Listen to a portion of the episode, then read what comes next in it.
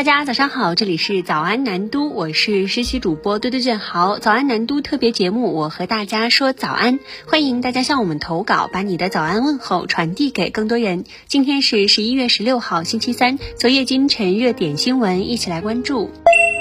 十一月十五号，文化和旅游部官网发布通知，其中提到优化跨省旅游管理政策，根据最新风险区划定管理办法，跨省旅游经营活动不再与风险区实施联动管理。跨省游客需凭四十八小时内核酸检测阴性证明乘坐跨省交通工具。按照面向跨省流动人员开展落地检要求，积极引导游客主动进行核酸检测，推动防控关口前移，继续暂停旅行。社和在线旅游企业经营出入境团队旅游及机票加酒店业务，暂不恢复陆地边境口岸城市团队旅游业务。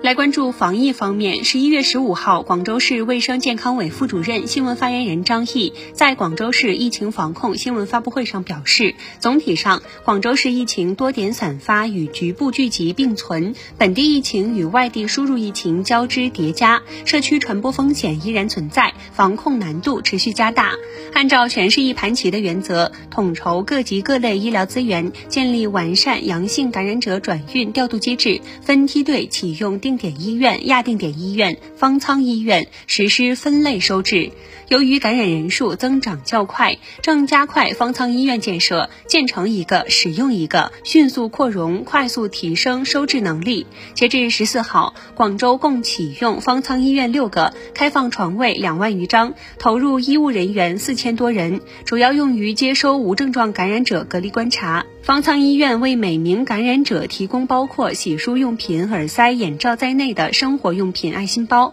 对老人、孕妇、儿童感染者提供人性化关怀。十月二十二号，本轮疫情以来，所有感染者情况均稳定，无一重型、危重型病例。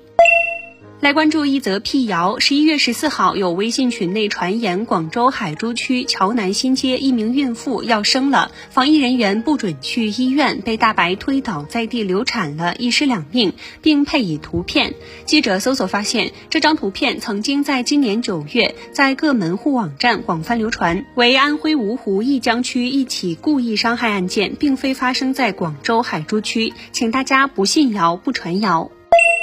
来关注社会新闻。十一月十五号，教育部、人社部在京召开二零二三届全国普通高校毕业生就业创业工作网络视频会议，部署做好新一届高校毕业生就业创业工作。据教育部统计，二零二三届全国普通高校毕业生规模预计达一千一百五十八万，同比增加八十二万。教育部会同有关部门将进一步完善促进就业政策，更大力度拓宽就业渠道。十一月至十二月期间。将开展二零二三届高校毕业生校园招聘月系列活动。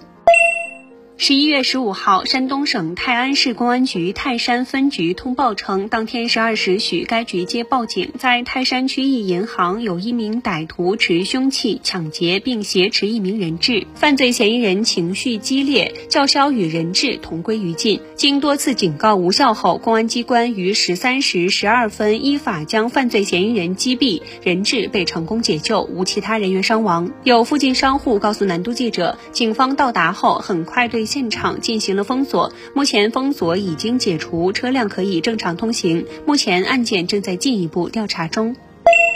来关注商业新闻，雅诗兰黛收购奢侈品牌汤姆福特或已接近完成。十一月十五号，据相关媒体消息，雅诗兰黛集团击败 GUCCI 母公司开云集团在内的多位对手，将以约二十八亿美元的价格收购 Tom Ford。目前双方已进入独家谈判，交易最早可能于本周宣布。据悉，如果交易达成，这将成为雅诗兰黛史上最大一笔收购。雅诗兰黛二零二三财年第一季度报显示，从销售额来看，香水明显低于护肤、彩妆。Tom Ford 在彩妆香水领域表现不俗，且与雅诗兰黛一直是授权合作关系，联合推出的相关产品销售成绩也不错。雅诗兰黛斥巨资收购 Tom Ford，可补充现有产品矩阵，护肤品之外，提升彩妆、香水在营收中的比重，培养新的业务支柱。